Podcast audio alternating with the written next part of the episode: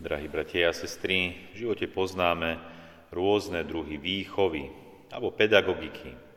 Poznáme rôzne rozvyšovania, ale možno takými najzákladnejšími je taká pozitívna alebo negatívna výchova. Tá pozitívna znamená, že sa snažíme tých druhých, či sú to už deti dospievajúce, alebo tí, čo sú nám zverení, vychovávať na základe motivácie. Motivujeme im, motivujeme ich, ukazujeme im niečo pozitívne, dobré, nejaký cieľ, alebo to, čo majú dosiahnuť, aby ich to motivovalo, išli za tým. Ale už keď to nejde, tak je aj tá negatívna výchova v zmysle trestov, sankcie. Ak to neurobíš, budeš potrestaný, o niečo prídeš. Jednoducho to negatívne, čomu sa človek chce vyhnúť, aby možno išiel ďalej. Takže poznáme rôzne druhy výchovy alebo prístupu k človeku. A tak sa v tomto duchu pozrime aj na dnešné Božie slovo. Vidíme hneď v prvom čítaní z knihy Jonáša, že pán prehovoril Jonášovi a povedal mu, vstaň, chod do veľkého mesta Ninive a káž tam, čo ti hovorím. A tak Jonáš išiel a vidíme, čo pán povedal Jonášovi, aby zvestoval Ninivčanom. Povedal im, ešte 40 dní a Ninive bude rozvrátené, Ninive bude zničené. Prichádza s takouto negatívnou správou. Vidíme, čo urobí tento ľud tohoto veľkého mesta. Počuli sme, že obyvateľa Ninive uverili v Boha vyhlásili pôst a od najväčšieho po najmenšieho sa obliekli do vrecoviny. Konali pokánie, chceli sa zachrániť.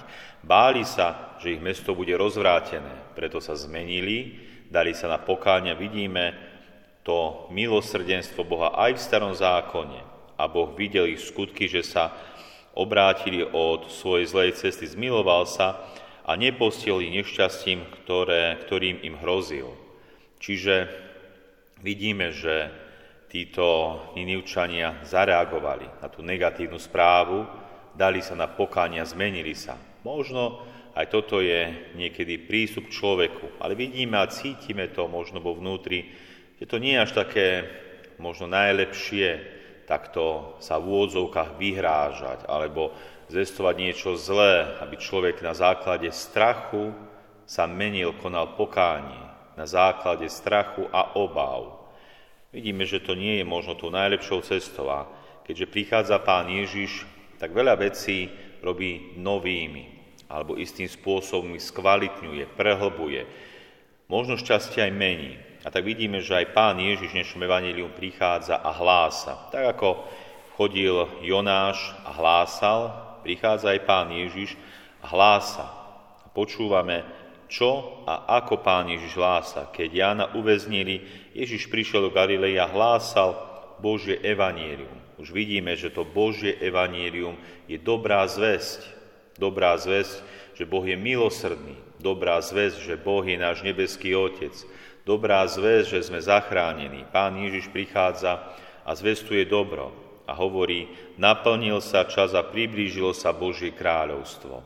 Aj toto je obsahom tejto dobrej zvesti Evanielia, že sa priblížilo Božie kráľovstvo. Priblížilo sa skrze Ježiša Krista. Tým, že prichádza Pán Ježiš, Boží syn, tým sa priblížilo Božie kráľovstvo. Definitívne sa priblíži, keď Pán Ježiš vykoná vykupiteľské dielo na kríži.